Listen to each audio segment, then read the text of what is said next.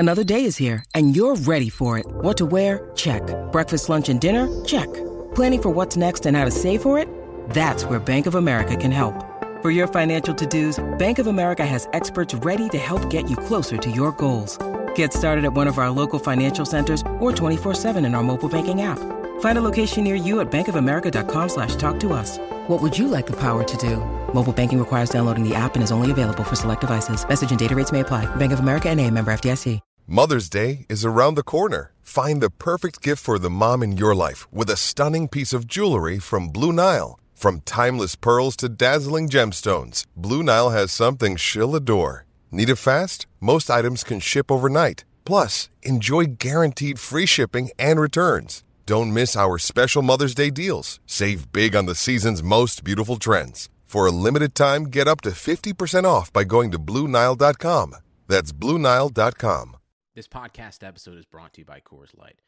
These days, everything is go, go, go. It's nonstop hustle all the time. Work, friends, family expect you to be on twenty-four seven. Well, sometimes you just need to reach for a Coors Light because it's made to chill. Coors Light is cold lagered, cold filtered, and cold packaged. It's as crisp and refreshing as the Colorado Rockies. It is literally made to chill. Coors Light is the one I choose when I need to unwind. So when you want to hit reset, reach for the beer that's made to chill. Get Coors Light in the new look delivered straight to your door with Drizzly or Instacart. Celebrate responsibly. Coors Brewing Company, Golden, Colorado. Keep your whole home running like clockwork, from the office to the game room with Xfinity Internet. You'll get the best in-home Wi-Fi experience with reliable speed and coverage. Now that's simple, easy, awesome. Go online or call one eight hundred X finity today to learn more. Restrictions apply. It just doesn't feel like summer without an ice-cold Coca-Cola in your hand. Stop by your local convenience store today and grab a twenty-ounce bottle of Coca-Cola or Coca-Cola Zero Sugar. Or pick up even more delicious refreshment with a twenty-ounce bottle of Diet Coke, Sprite, or Fanta. So no matter how you soak in that summer sun, at home or on the go, grab an ice-cold Coca-Cola today and enjoy.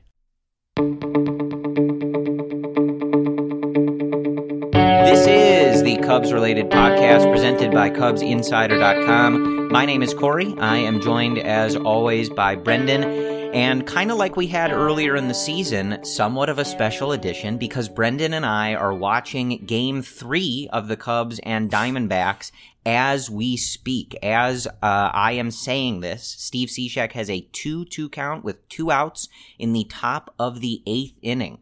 So you want to go into your M L B database and watch along with us and, and you know, see our instant reactions. You can do that. Uh, I don't expect anybody to, but that's where we are. Javi Baez throws to Rizzo to end the inning, and the Cubs will come up in the bottom of the eighth. So we will talk about game three of the series, I suppose, a little bit as this podcast is happening live, but we'll go through that game uh, and Tyler Chatwood's gem of an outing, a, a real thing that happened today, uh, probably later in the podcast once this game is over.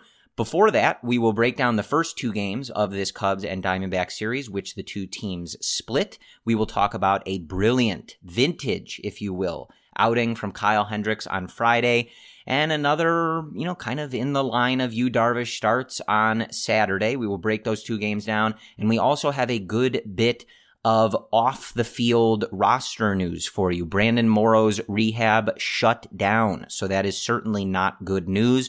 We will talk about that situation with Brandon Morrow and, and the possible ramifications of him being shut down and an uncertain future. And ya boy, John Lester, throwing a sim game on Saturday. He is expected to return this week to the Cubs rotation. So we will talk about that as well. But let me run through these first two games of the series rather quickly uh, because I think there's some pretty clear, bigger, broader topics than uh, just running through these games Uh, and recapping them. But but let me do that. Just uh, we, we do like to do that just so everybody kind of has a, a lay of the land of what we're talking about, and then we don't have to kind of repeat these stat lines throughout the show. But like I said, it was a vintage Kyle Hendricks performance. One of those performances from Hendricks where, if you guys follow the Pitching Ninja on Twitter, which you should, it's excellent baseball content, one of those days where Hendricks shows up on his timeline a lot, and that means it was yep. good stuff from Kyle Hendricks, and he was filthy in this one, Brendan. Seven innings pitched, three hits, no runs, two walks, and eleven strikeouts for the professor, Kyle Hendricks. He had that two-seamer working. He had the changeup working. He had the curveball working. This was brilliant, brilliant stuff from Kyle Hendricks. He picks up his first win of the season, lowers his season E R A to three point five four. The Cubs getting their runs in this one, taking an early lead on a Chris Bryant double. Uh, it was a pop-up, but the wind at Wrigley Field, as uh, most of you guys know, can sometimes be a factor, and it was very friendly to the home team. They, you know what, Brendan, they should call it the friendly confines. Uh, I, I don't know if they've ever considered that, but it kind of makes sense. In the fourth, Anthony Rizzo with a triple to make it three to nothing, Chicago Cubs. In the sixth, they get another run on a wild pitch and a Wilson Contreras single. The Diamondbacks would add one in the ninth, but that would be all she wrote in this one. Cubs winning five to one. On Saturday, it was a six to nothing Diamondbacks win. The Diamondbacks getting two runs in the first on back-to-back homers off of Yu Darvish. He would give up another run in the second, but otherwise would settle down. So kind of a up and down start for him. He ultimately goes five innings, throw, gives up five hits, three earned runs, three walks, and seven strikeouts. Like I said, after those first two home runs, he does give up a run in the second, but for the most part was pretty settled down Uh, after that, but we will, you know, discuss our thoughts on that.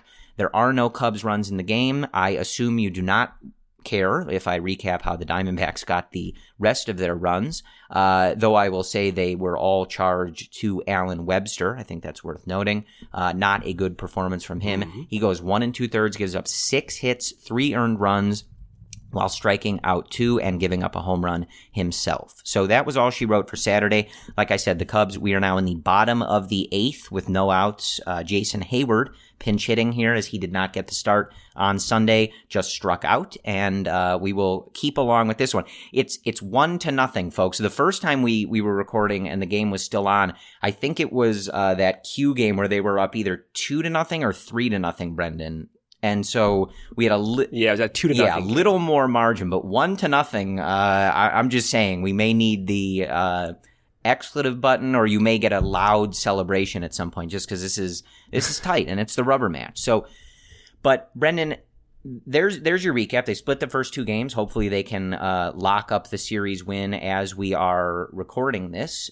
And I think from these first two games, though, The, the the thing that immediately jumps out, and I, I do want to talk about, you know, Lester and Morrow, because those are big deals, and, and we're not, we're not glossing over them. But as for the team that is playing every day, seeing Kyle Hendricks pitch like that, we, we've talked in the last couple episodes about how good Jose Quintana and Cole Hamels have been in back-to-back starts here.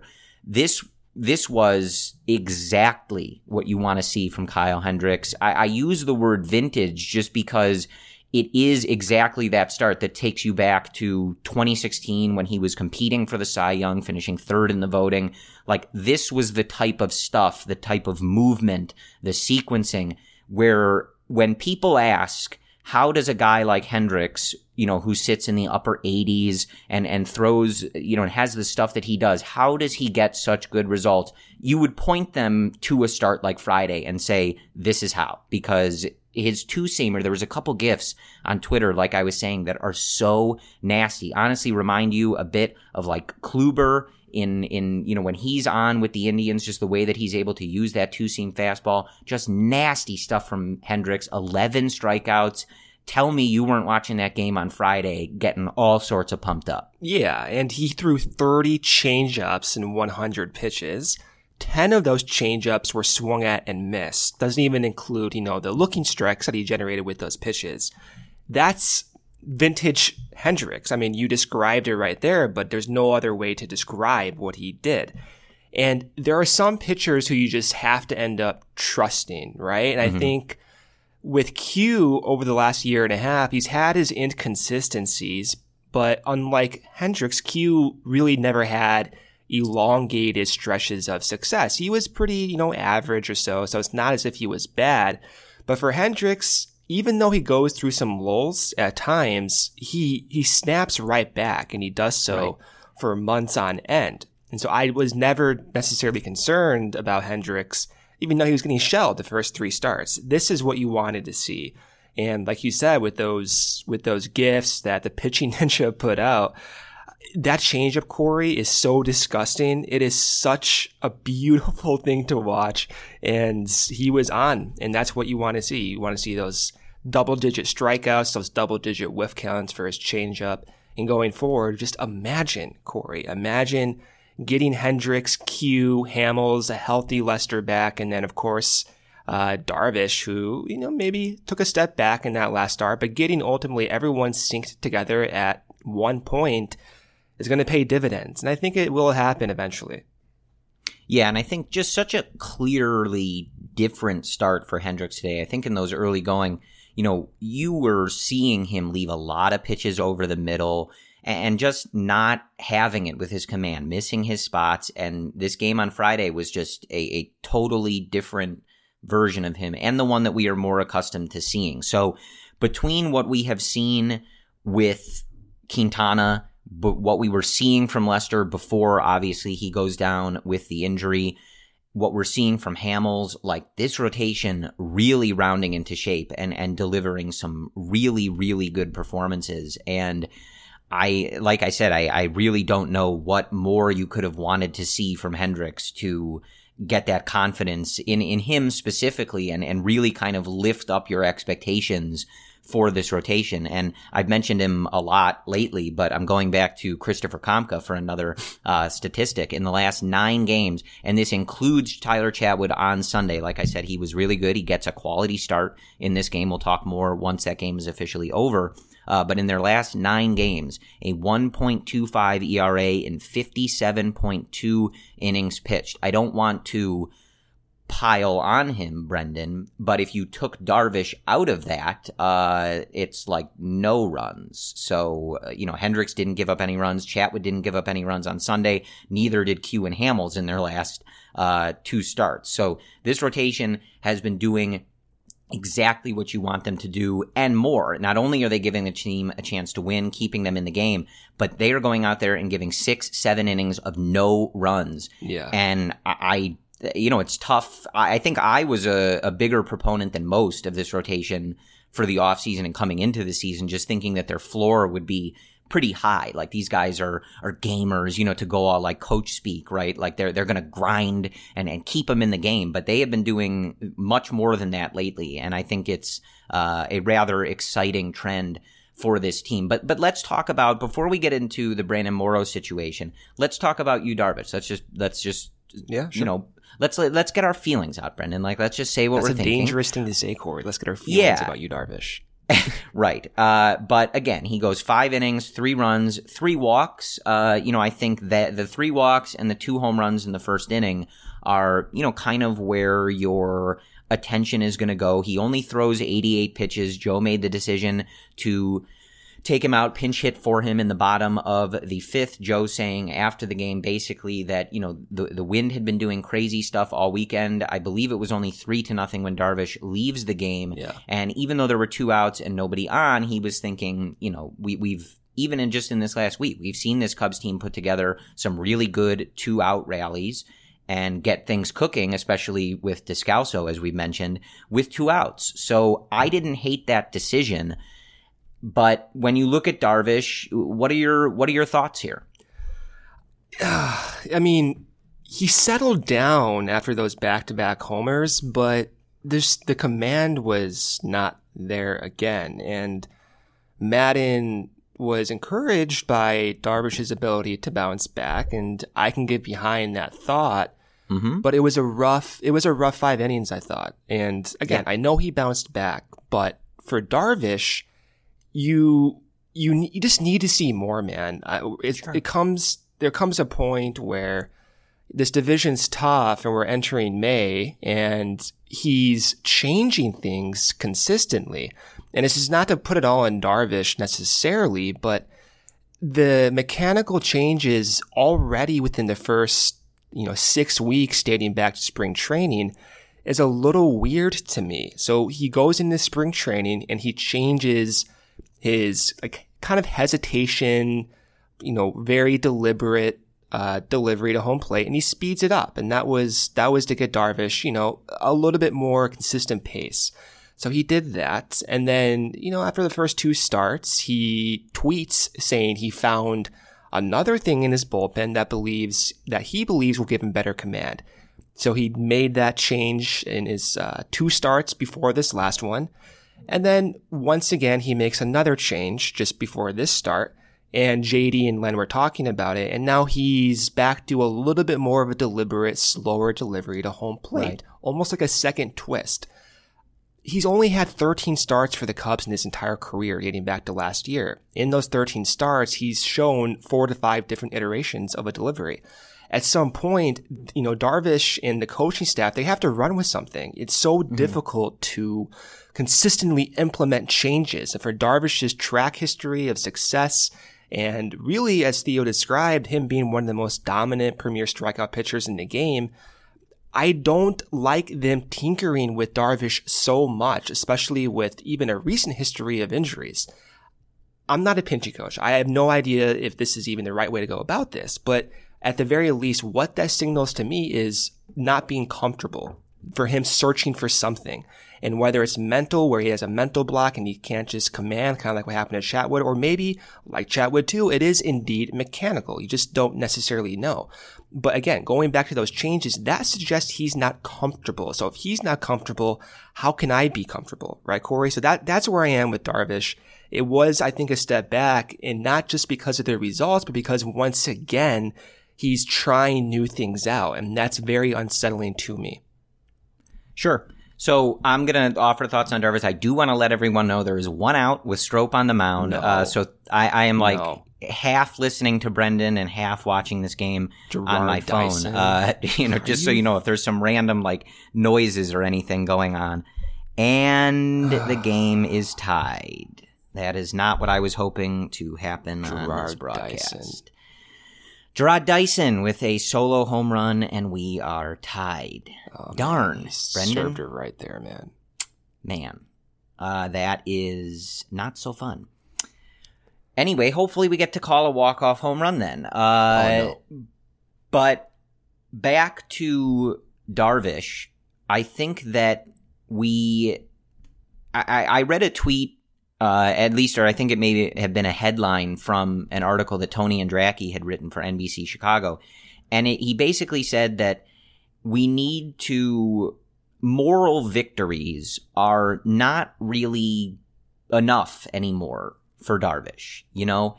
And I, I think that that kind of stood out to me as being like, yeah, that's, that's kind of where I am. Like, we've talked a lot on this podcast, and I think have been rather fair about it. Like, last year he was hurt. If you want to get on him for his performance or, you know, not being able to stay through the season, et cetera, you shouldn't. He was injured. Like, that happens. Plenty of guys are injured. John Lester is injured right now. Brandon Morrow's dealing with injury. Like, guys get hurt. That's, you know, you shouldn't be deriding Darvish as a person or anything like that because he was hurt. But, you know, now he's out there, he's been healthy, and you want to give him room to get back up to, you know, full strength and, and, you know, really everything clicking for him. But at a certain point, like you said, Brendan, this division is tough. This team is trying to compete for a division, trying to compete for a, a pennant. We can't just be looking at moral victories all the time. It's it's it's right. really just that simple. And after every start going, well, it was a step in the right direction. It was a step in the right direction. Baby steps. Again, I feel like you and I, Brendan, have been pretty fair on that in giving that leash for that for Darvish. But again, eventually it gets to a point where it's like, we can't really just be looking for that. We need you to go out there and deliver good starts, man. And this wasn't the worst start, but, you know, he does put the team in a hole right away uh, against a good pitcher in Zach Greinke, who every now and again, you know, you know he's liable to go out there and deal. And you get down there two nothing in the first inning, three nothing by, you know, the end of the top of the second. It's not the best situation to be putting the offense right. in. So, I, I, you know, I'm with you. I thought it, you know, it was a fine start on Saturday. He settled down, but again, uh, eventually we're, we can't just be looking for the silver lining in every start, especially when you look at how good this the rest of this rotation has been.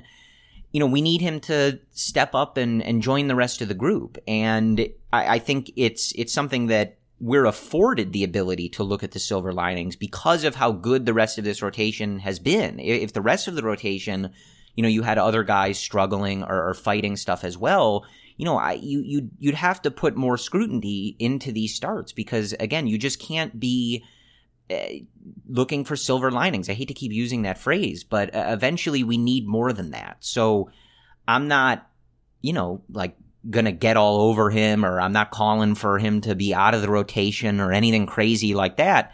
But it's, you know, again, we're we're close to May here. So it's it's time where it's like we're done looking for what was good and what was bad and, you know, picking and choosing.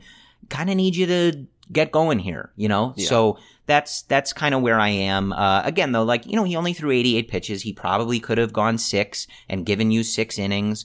Um, and you know, that, that overall six innings, three runs, if he, you know, racked up another K or two, he was up uh, seven, eight Ks. Like, that would have been overall a pretty good start. So, again, I, I think it was fine, but we need more. I, I think that's, I, you know, I think that's fair. I think that's a fair thing to to put on him. Um, but I do want to now move to the injury news. I suppose we should go to Brandon Morrow, as Pedro Strope just blew this save today, uh, though... As you know, with this podcast, Pedro Strope has been one of the most consistent and reliable relievers literally in Cubs history. So when he blows a save like today, it is try shocking. Not to overreact to, you know, your, your, your thoughts on Strope. He's extremely good. So uh, any, any discussion to the contrary is not tolerated on the Cubs-related podcast. But Brandon Morrow shut down, and we don't really have a definitive timeline or anything on this. The information is basically that he went through, he was gearing up to do live pitching and eventually get to that rehab start, uh, and he reported some pain and, and discomfort in, you know, after one of these sessions. And Joe Maddon quoted as saying, "The bounce back after the last time out wasn't as good, so we got to back off him once again and just slow things down. It's just where he's at. It's not unlike what had been going on earlier. It was all trending very well, and this last time just not as good. So we have to pay attention to what he is saying."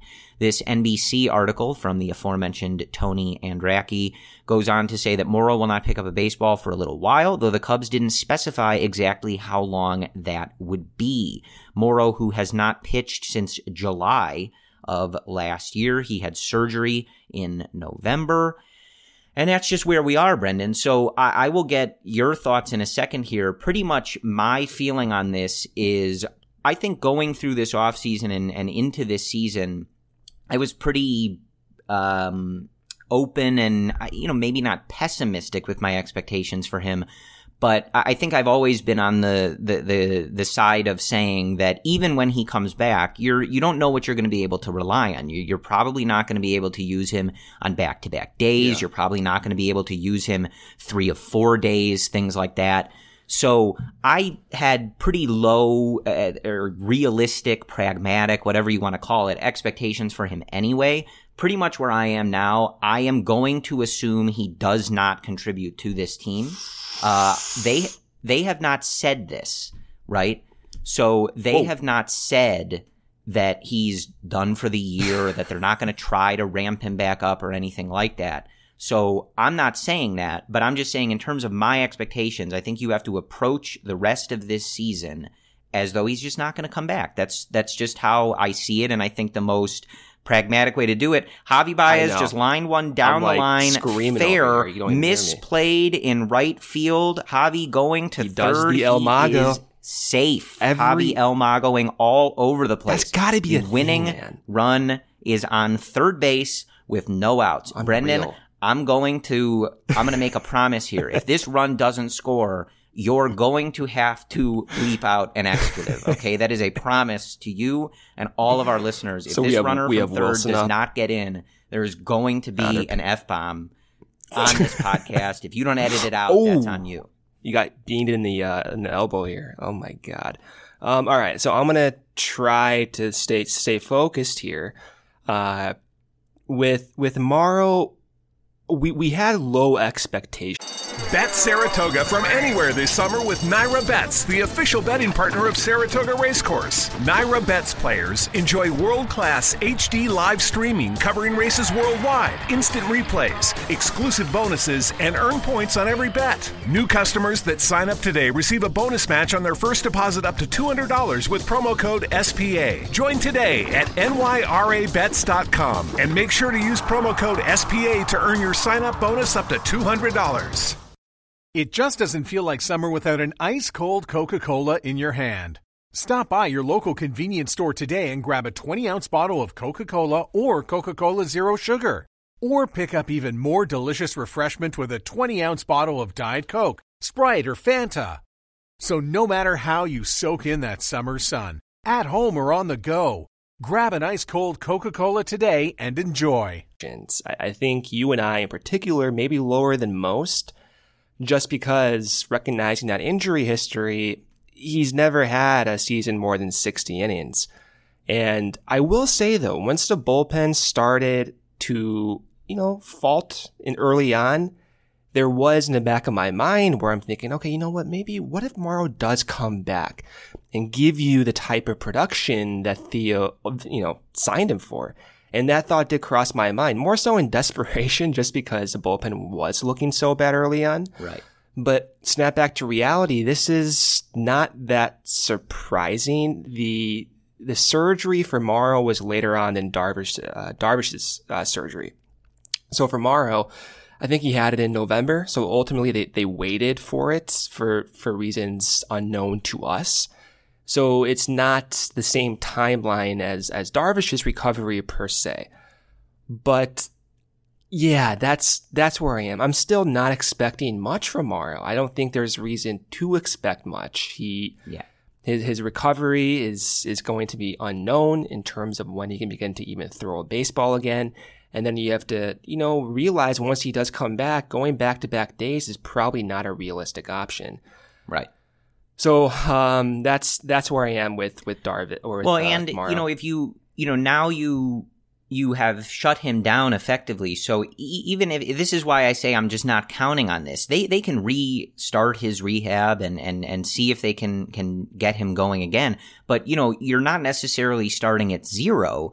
But right. You've got to work through this whole process again. You know, you have to go through the throwing the bullpens, throwing the side sessions, throwing to live hitters, doing the rehab start. So he was gearing up to do the last portions of this rehab, and now you kind of have to take it back to the beginning, basically. Right. And that's so, what happened last. You know, and that's what happened last year. That's exactly what happened. Unfortunately. Right, and it not yeah. not only did it happen to Morrow, but it was the same thing with Darvish, and of course they right. had essentially the start, same stop, start, stop. Right. Yeah. So it's the same type of injury, and those are those are difficult things, and it's it's again it's hard to expect anything from from Morrow. The the encouraging part, in addition to the Morrow news, is there's still reinforcements on the way. So you have Tony Barnette will be beginning his rehab start for, for Iowa on Monday. And then you have Xavier Cedeno with uh, with the Tennessee Smokies going through his rehab start. So there's no get through. Cubs win. Yep. David Bote again. David Bote Man. coming through in the clutch, and the Cubs win here on the Cubs-related podcast. If if they, if they snap Brendan. that, um, yeah, unbelievable. I had to uh, keep some stuff in when Strope gave up that home run, but fun to call a walk-off. David Bote goes oppo for a single to drive in Javi Baez, who, yeah. as we mentioned, gets on third base, God, I love David Bote. doing his El Mago thing, a misplay in right field, and you know that Javi is not stopping at second base. Nope. You give him that inch, he is going to take it, and David Bote comes oh, man, through. Cubs win. Good Cubs Lord. win the series. They take two of three from the Arizona Diamondbacks. And we, uh, you know, are recording this podcast back to five hundred.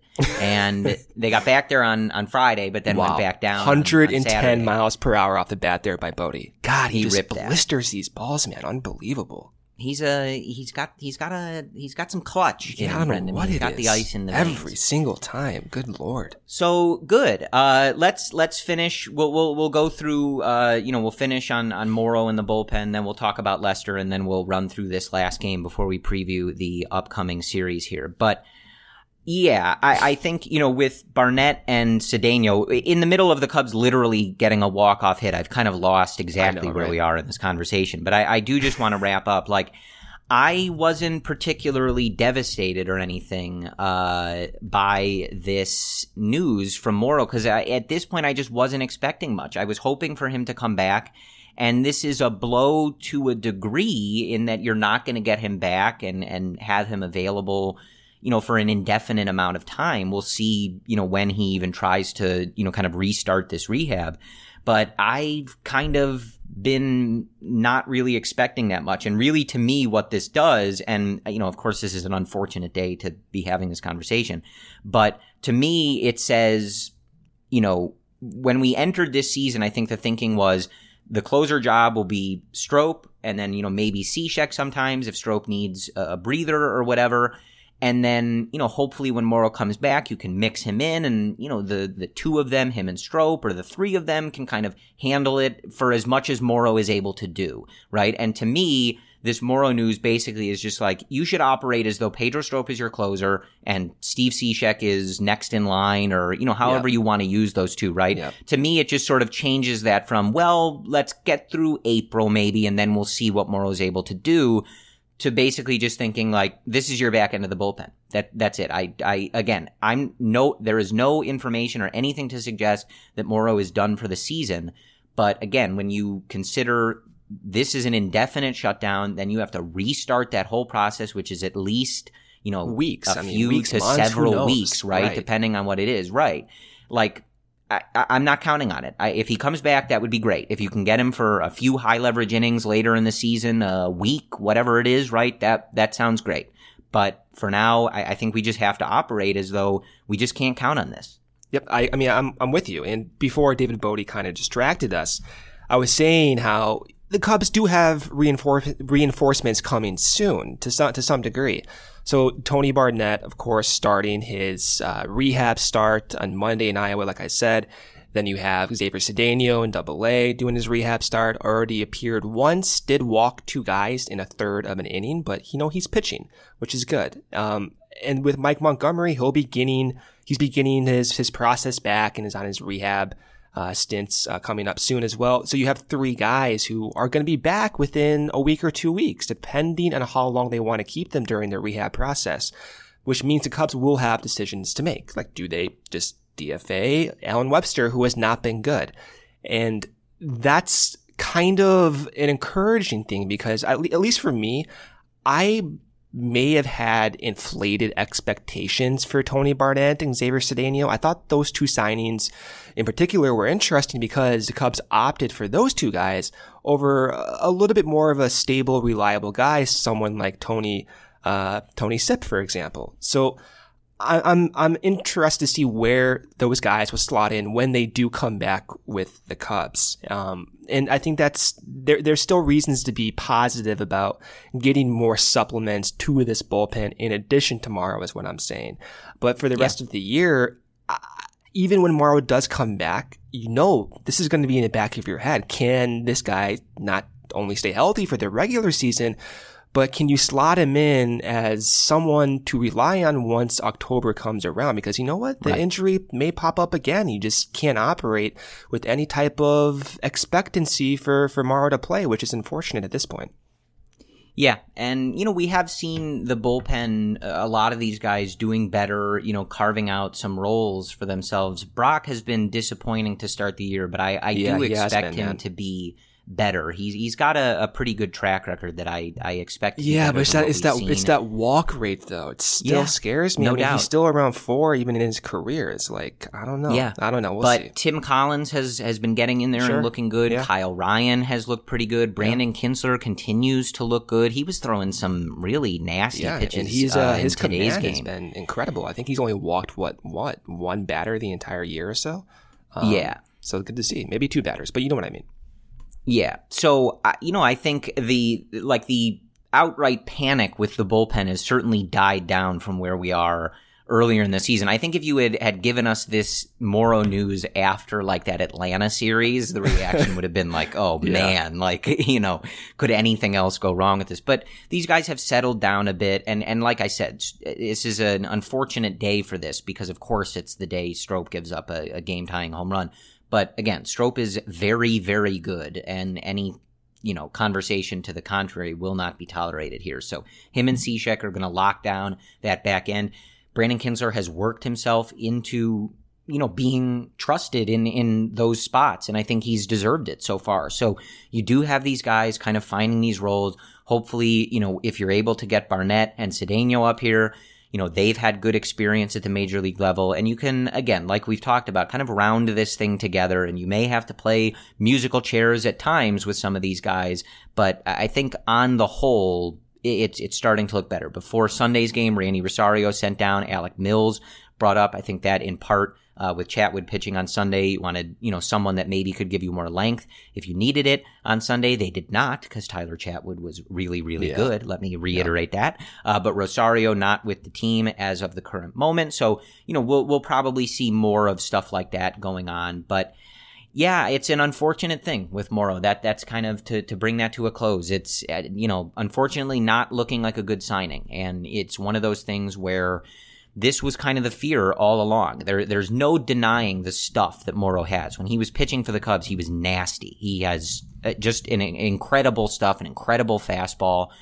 But this was always the risk. The Dodgers and Dave Roberts ran him into the ground. And, you know, we saw even in the early portion of twenty seventeen, after Chapman had been run into the ground similarly by Joe Maddon in the twenty sixteen playoffs, which, Brendan, reminds me that the year the Cubs won the World they Series. They won the World Series uh, a year, correct? Was, yes, was yes, that same yep. was that same season? Same Funny season, how yep. we end up yep. talking about that. Weird, but you know, we saw him struggle with the Yankees at the beginning of that season, and and I think, you know, with someone like Morrow, that was always the concern, and that was always uh, kind of that that red flag in that offseason was, Brandon Morrow looks really good when he's on, but he just threw an awful lot of innings in these playoffs, a lot of back-to-back days, a lot of multi-inning outings and stuff like that. And this is unfortunately uh, the worry for someone who, you know, was had dealt with his fair share of injuries prior to that. So it's unfortunate, but like I said, I, I think you just have to proceed as though if he gets back with this team at any point, it's a bonus and we can proceed from there. But you kind of have to look at the bullpen as is uh, and treat it like that's not going to happen, or at least not anytime soon. Right. So there's that. It's it's not great, but that's what it is. What is great, Brendan, Uh, is that John Lester is coming back. Uh, we don't have an exact day for that, but they are looking at this week, this upcoming week, uh, to bring John Lester back. He tossed forty-five pitches in a sim game on Saturday, and Joe Maddon saying the sim game went really well. I thought he looked very good, pretty amazing where he's at already, did not hold back at all, so it's very encouraging. Uh, again, we don't have a specific timetable, but Maddon did not rule out that he might get in there this week. Uh, we've seen stuff from the, the beat writers that he's, you know, running, doing box jumps, he, you know, uh, he did the sim game on Saturday, so John is looking like he's about ready to go. And this sounds like a, you know, quite the juxtaposition to the Morrow situation. This sounds like, you know, an injury situation that went as well as it could. They they they shut him down. They got him out yeah. of that game, you know, before the injury was super serious, as we discussed, even though John probably wanted to keep pitching in that game. Uh, they were conservative with how they were going to proceed with it. And it's all gone very well. And, you know, the, the rotation, like we've talked about a lot, has stepped up in his absence. Q, Hamels, Hendricks in particular, and Chatwood on Sunday, giving the Cubs really good starts, not giving up runs, not walking people, racking up seven, eight, in Hendricks's case, eleven Ks in some of these games. So this has been a, a good situation for this. The Cubs weathered the storm with Lester out, like I mentioned, winning the game against the D-backs today. They are back at five hundred. And, you know, you, you get Lester back in here, and I feel like we can, you know, continue on what we've been talking about, just like the, you know, the train is on the tracks in the right direction, and now we can, you know, go full steam ahead. That, that really feels like uh, where we're at with this. So I, you know, I don't, I don't know if you have any further thoughts on Lester, but it will obviously be very good. Uh, I'm going to go out on a limb here, just my opinion, but would be very good to get John Lester back uh, in that Cubs rotation. Yeah, I mean, absolutely. Once Lester does come back, and it sounds as if with, with what Joe is saying, it's pretty imminent. And I think the good thing about all of this is not only will Lester get back, but he'll be back at full steam, just because he could go out there in that sim game and just let it go and let it rip without any type of, you know, injury or discomfort whatsoever. So the good thing is once Lester does come back, he's going to be one hundred percent his, his normal self, which will be fun to watch. And I, I got to say, though, just looking at today's game, what Chatwood did was exceptional. Yeah. That was his best performance as a Cub, no doubt. And, you know, settling in after that first at-bat, his first pitch of the game was a wild pitch to the backstop that he missed by, like, you know, three feet inside. And then follows up with a leadoff walk on four pitches. And I'm thinking to myself, oh my God, here we go. Alec Mills will be in uh, in the second inning. It's going to be one of those bullpen days. And to everyone's surprise, I think, Chatwood settled down. And he looked really good, Corey. I mean, he was showcasing an impressive splitter with that ninety-five, ninety-six mile per hour heat, showing that cutter. And that's that's an encouraging sign, just because, you know, well, first off, I'm not expecting much out of Chatwood to begin with, but you do hope that with this bullpen and, and the depth that it does need, getting Chatwood back on track and getting him into a swing role does have value. I mean, the Dodgers have been utilizing Ross Stripling and Kenta Maeda for the past two years in that swing rotation bullpen role for three, four innings. That's a valuable asset. And I think Chatwood, if he could carve out that type of role with the Cubs, you're looking at a lot of flexibility for this rotation and for this for this bullpen, and that that's a good sign to see, Corey. Yeah, absolutely. So let me, since we're talking about it, let me just run through the game on Sunday to wrap up this series. The Cubs, as you heard live on this broadcast, uh, winning two to one. I, I would have, you know, maybe channeled Pat Hughes a little more and tried to like actually announce the play, but not knowing what's yeah. going to happen, I didn't want you guys to listen to me trying to be a radio broadcaster for like three innings. So I'm not sure how good that would be, as much as I'd love to do it. But uh, yeah, so anyway, but as you heard on this podcast live, the Cubs winning on a David Bote walk-off. They finished this series at ten and ten. Tyler Chatwood going six innings, two hits, no earned runs, two walks, and three strikeouts. And really, Brendan, the, the kicker for me in this one, he was on a, a limited pitch count. Joe said around eighty-ish, just because he's not fully stretched out. He's been in the bullpen uh, this entire season and was doing that for most of spring training as well.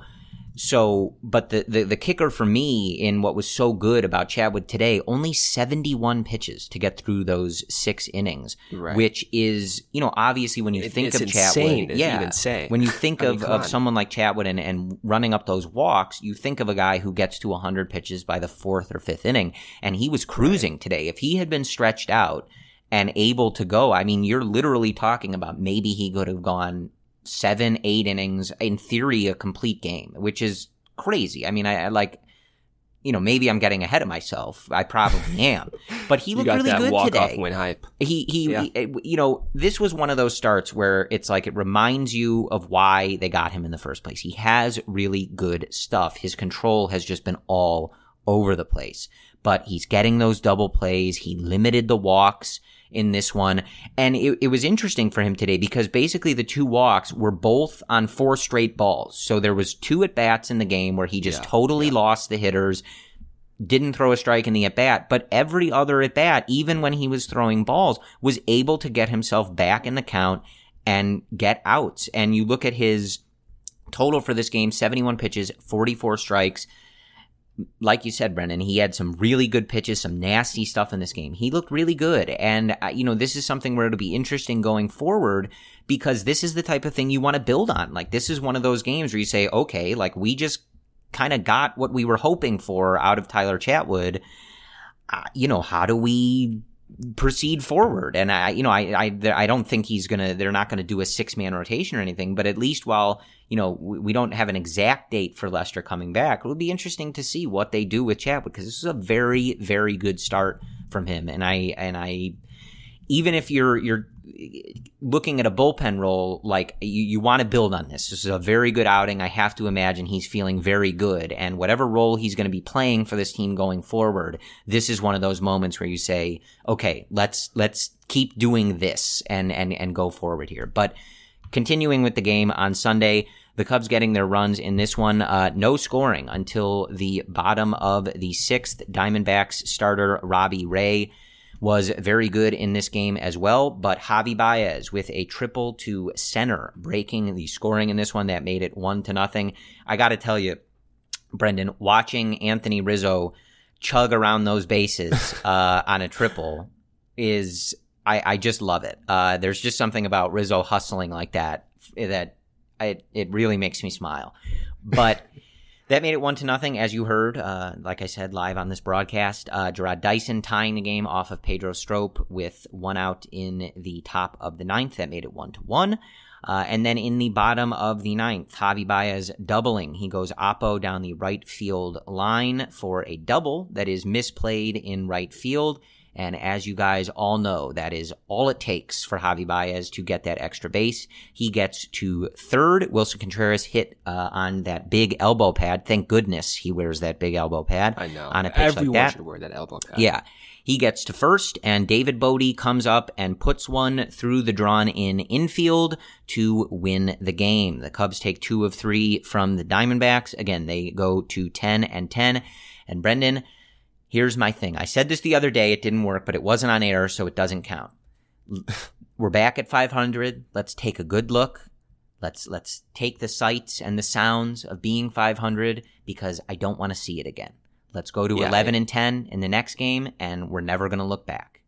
And just enjoy the off day. Savor that five hundred accomplishment. I mean, even in my mind, when they started the season off two and seven, I'm thinking to myself, the worst part about this is getting back to five hundred seems weeks away. And so, you know, they got back relatively quickly. So, you know, good for them. So let me preview the upcoming series against the L A Dodgers. So the Cubs do have that off day on Monday. They return to Wrigley Field on Tuesday for a night game against the Los Angeles Dodgers, the back-to-back World Series losing Los Angeles Dodgers. So Kenta Maeda will take the mound for L A. He's having a good start to the year. He's been used exclusively as a starter in the short term, but like I was saying, he swings back and forth from the pen to the rotation. So Maeda right now, three and one with a three point eight E R A. He'll be facing Jose Quintana, who's two and one with a three point four three E R A. So that will be a nice rubber match to, or a pitching duel to watch. And then on Wednesday, uh, the Dodgers will be throwing out Walker Buehler, who's two and oh with a five point four E R A. He'll be facing Cole Hamels with a three and oh record and a two point seven seven E R A. That game is another night game. Starts at your typical time of seven oh five p.m. And then on Thursday, to finish off the three-game set, the Dodgers will be throwing out Ross Stripling, who's one and one with a three point oh seven E R A. As it stands right now, the Cubs have not announced a starter, probably waiting to hear back from uh, Lester's, you know, just day-to-day activities after doing that sim start. Maybe he goes then, we just don't know. But that game does start at one twenty p.m.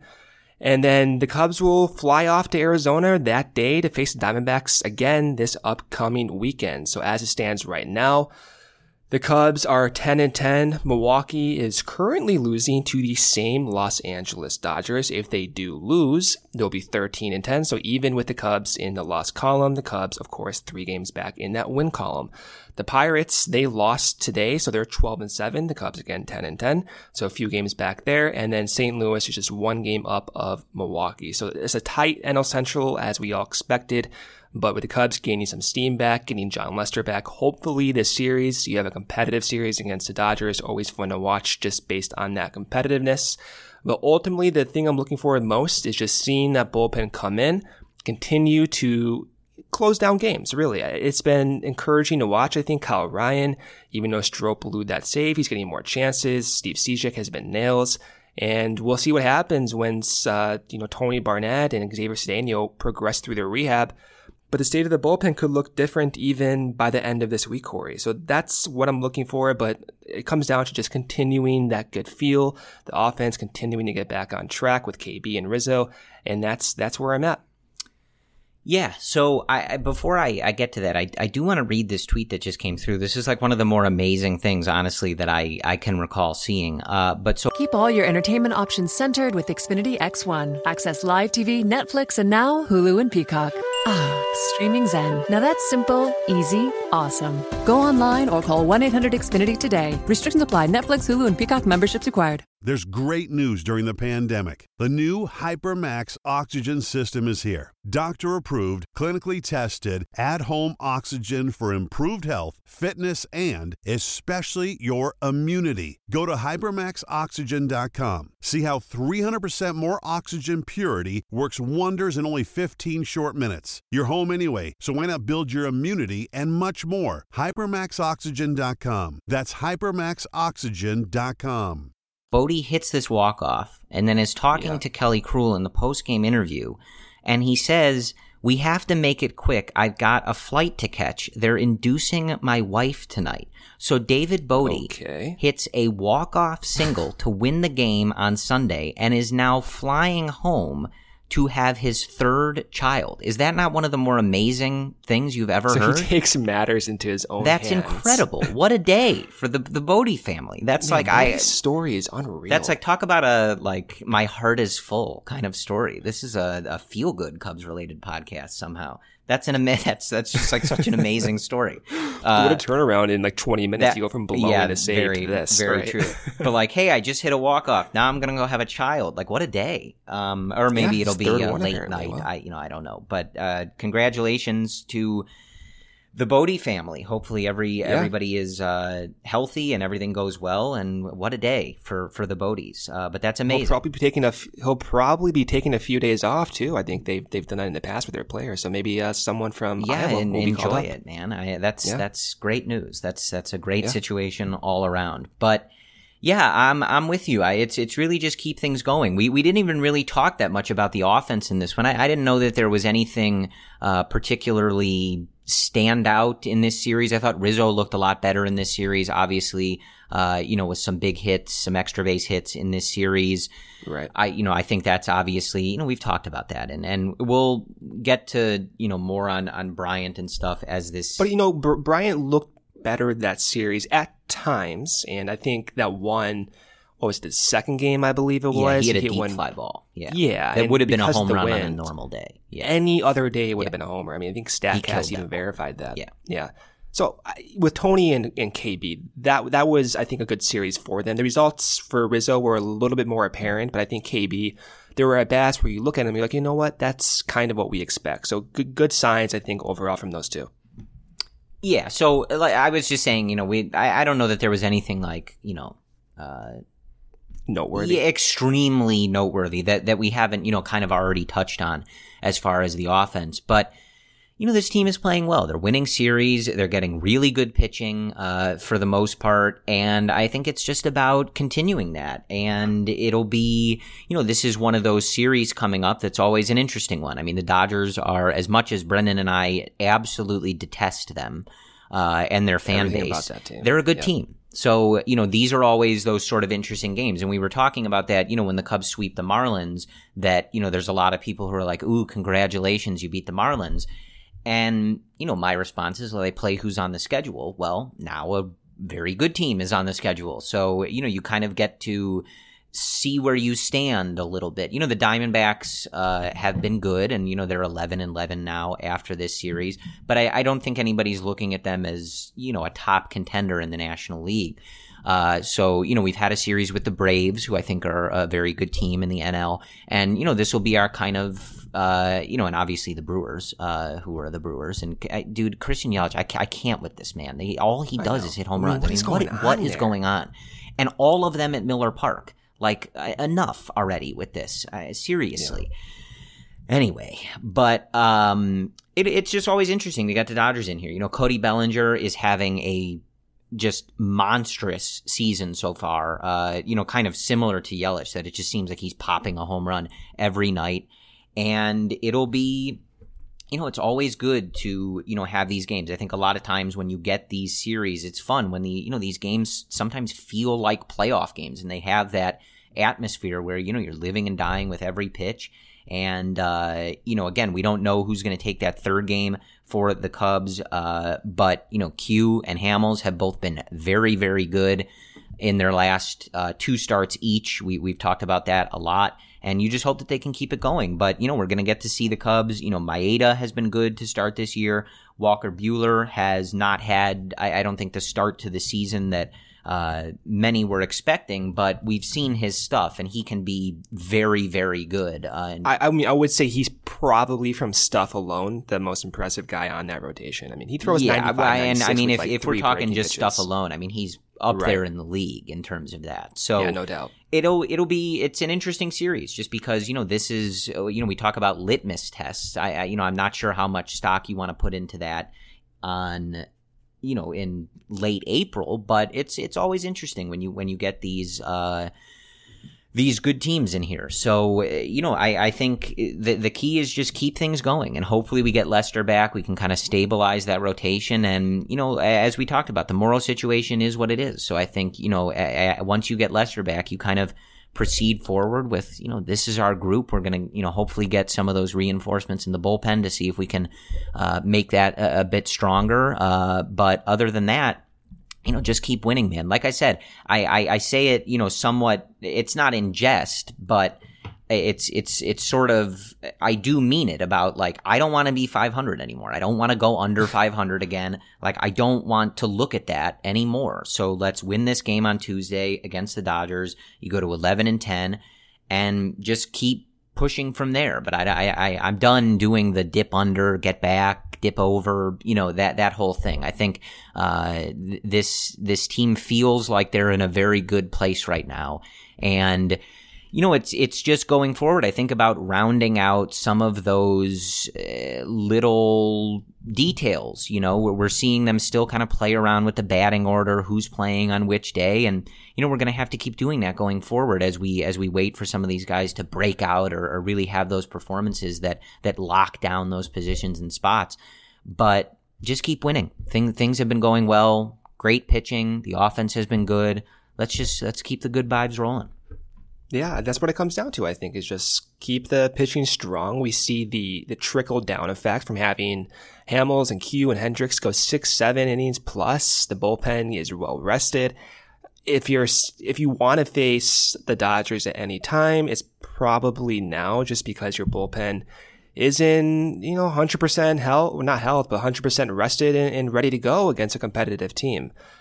I'm I'm pumped up, Corey. I gotta say, we're at five hundred. They they got back there faster than I think maybe you and I thought. Maybe you're different than me, but certainly more than or faster than than I thought they would. They they settled down, and I think we're finally past a point early on in the offseason where we're we're stressing out just because the rotation is really causing a lot of relief to people who were worrying about them mm-hmm. with with their age and injury histories, and I think they've come out and they've showed up. Hamels has looked like the guy more or less than what we saw last year.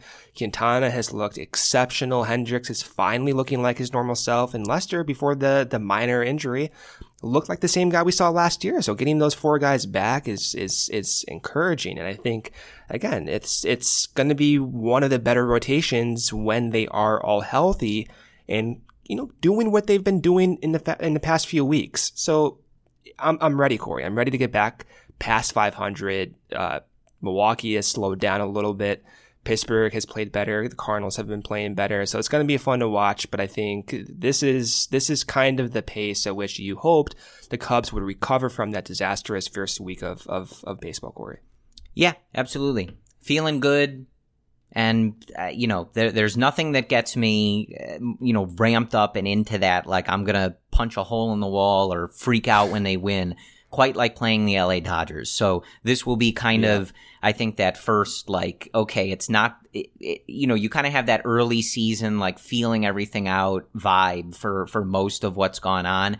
I, I can't do that with the Dodgers. I, I'm out for blood with the L A Dodgers. I want to sweep ten to nothing every game, send those clowns back to L A feeling miserable about themselves. So that's my feelings on that. But I think that's all we have for you today. Quite a, an eventful podcast for a Sunday. Yeah. Uh, the Cubs wow. winning this series with a walk-off uh, from David Bote to, you know, take two of three from the Diamondbacks on Sunday. We get the Morrow news. We get Lester news. Barnette and Cedeno working their way back. Just a, a lot of stuff going on. But I, I think on the whole, it's good. And I and I think uh, I feel good about this team and the, the ride going forward here. So enjoy the off day on Monday, probably as you are listening to this. Hopefully you're already having a wonderful day. We will talk to you, as always, after the series with the Dodgers finishes on Thursday. Hopefully the Cubs can win themselves another series. As always, we thank you guys for listening. You can find us on iTunes, Spotify, Stitcher, TuneIn, Google Play, et cetera. We post the episodes at Cubs Insider dot com. They're posted on the Cubs Insider YouTube channel, and we have heard from some of you guys. Uh, we we have a you know a feed switching thing that that happens, so we have heard from some of you guys that listen on other podcast apps uh, that the feed was not updating. It's it's because we switched hosts, uh, so it should be updating. We are looking into all of those and, and trying to make sure that that is rectified. If it is not, please just let us know. We, we, we've gotten some tweets from people, and, you know, as soon as we can, we look into it. So uh, if if you are prefer to listen on a certain app and it's not updating or it's not there, just let us know, and, and it, we'll we'll do what we can to make that happen. But if you're looking for it, we always post two episodes a week. So if if you're not seeing Uh, one after the series, or at least a day after the series, if you know there's some schedule conflict, which is rare, uh, but then something is probably wrong with whatever app you're using, because we, we always post two a week. So check those other resources. Hopefully one of them works for you if, if uh, you know your preferred method does not. But again, just let us know and we'll do our best. Uh, again, as always, we thank you guys for listening. And, uh, you know, whether it's an off day, Brendan, or a beautiful, beautiful Sunday where David Bote hits a walk-off single, go Cubs.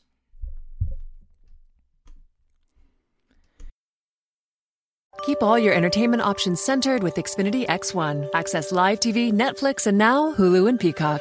Ah, streaming zen. Now that's simple, easy, awesome. Go online or call one eight hundred Xfinity today. Restrictions apply. Netflix, Hulu, and Peacock memberships required. It just doesn't feel like summer without an ice-cold Coca-Cola in your hand. Stop by your local convenience store today and grab a twenty-ounce bottle of Coca-Cola or Coca-Cola Zero Sugar.